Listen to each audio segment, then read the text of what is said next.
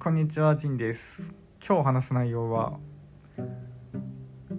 クララとお日様についてです。クララとお日様は和尾石黒の小説で、和尾石黒というのはイギリス人の作家ですね。名前が日本人っぽいのは日系のイギリス人だからです。ノーベル文学賞も取っていて、まあ、有名なので知ってる人は知っていると思います。クララとお日様ネタバレしながらあらすじを言ってしまうとクララがま主人公なんですけどクララはアンドロイドです。AI なんですよね。で AF って作中では言われてるロボットで、まあ、アーティフィシャルフレンドの役なんだと思うんですけど友達子供の友達になるべくして作られたアンドロイドたちですね。でその一人がまあクララということで、まあ、商品として売られているわけです。でジョジーという、まあ、お金持ちの家の女の子に購入されて、友達として生活していくっていう感じですねで、まあ、ここでねやっぱ和石黒が何を書きたいかというとやっぱ子供から大人になるにかけての人間の宿命を受け入れていく過程みたいなものを描きたいんじゃないかと思います。これはまあ前々前作ぐらいの「私を話さないで」という小説でもまあ顕著だった、まあ、テーマというかねシーンなのかな、まあ、なんですけど「私を話さないで」では臓器提供する存在として生まされたクローン人間が主人公だったんですよね。でまあ育っていく中であのだんだんと自覚していくみたいな話で要は子供の頃はなんとなく受け入れていることなんですよ。だけど思春期ぐらいになるとそれに対して抵抗する気持ちが芽生えてくるみたいな。だけど大人になると最終的にはやっぱ宿命を受け入れるみたいな。これがまあ子供から大人になるっていうことなんだよなみたいな感じのまあ、そのちょっと残酷さというかだけどその定感みたいな諦める気持ち受け入れる気持ちみたいのを和石黒はやっぱよく書くんですよね。で今回の、まあ、クララは、まあ、AI ですけどやっぱり子供の時はねその自分を飼ったジョージーっていう女の子がすごい大事にしてくれるんですよ。でずっと一生友達だよみたいな一番の友達だよみたいな散々言うのに結局最後は廃棄されちゃうんですよね。まあ、なぜかというと、まあ、AF っていうのは子供の友達のために作られたロボットで大人になったらもういらないみたいな人形みたいなものだから逆にずっと思ってるのはおかしいみたいな感じの多分世界観なんですよね。だかこう自然とねジョージーが大学に行くっていう時に廃棄されていくわけですよ。でその時のねなんかやっぱ悲惨な感じはやっぱなくてみんなが受け入れてるんですよそのことをね。だから静かに引退させてあげるみたいな感じで親も思ってるしクララも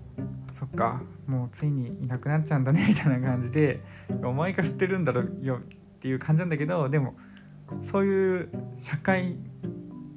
情勢と言っていいのかな。まあそういう社会だから誰もそれが残酷なことだとは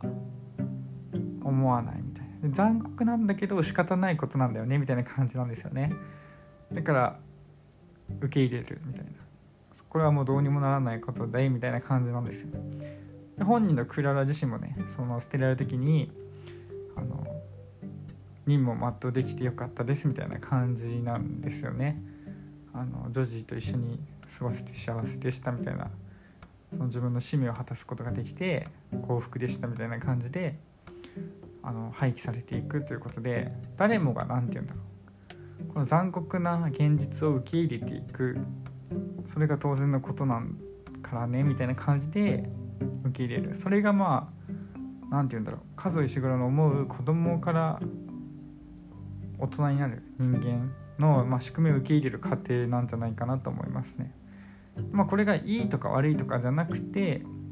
ただこのそのノスタルジーを和石は描きたいんだと思うんですよ。だから毎回こうなるんじゃないかなと思います。その子供の頃思ってたことだんだんとそれに対していろいろなんかおかしいんじゃないかとか思ったりねそういう気持ちもありながら大人になると最後淡々とね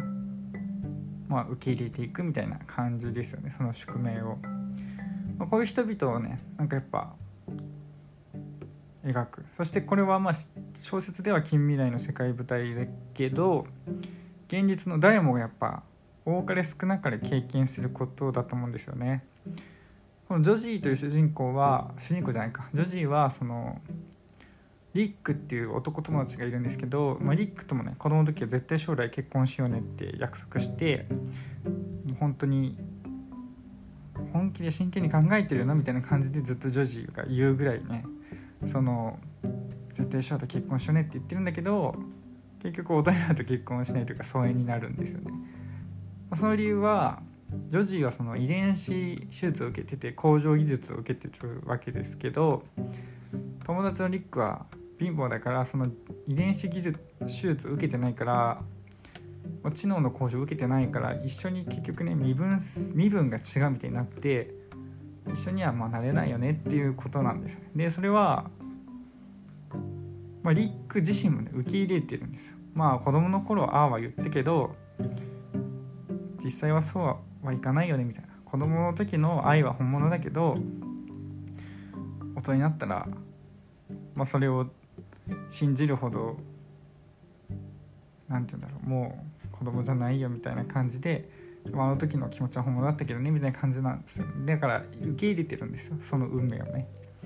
だから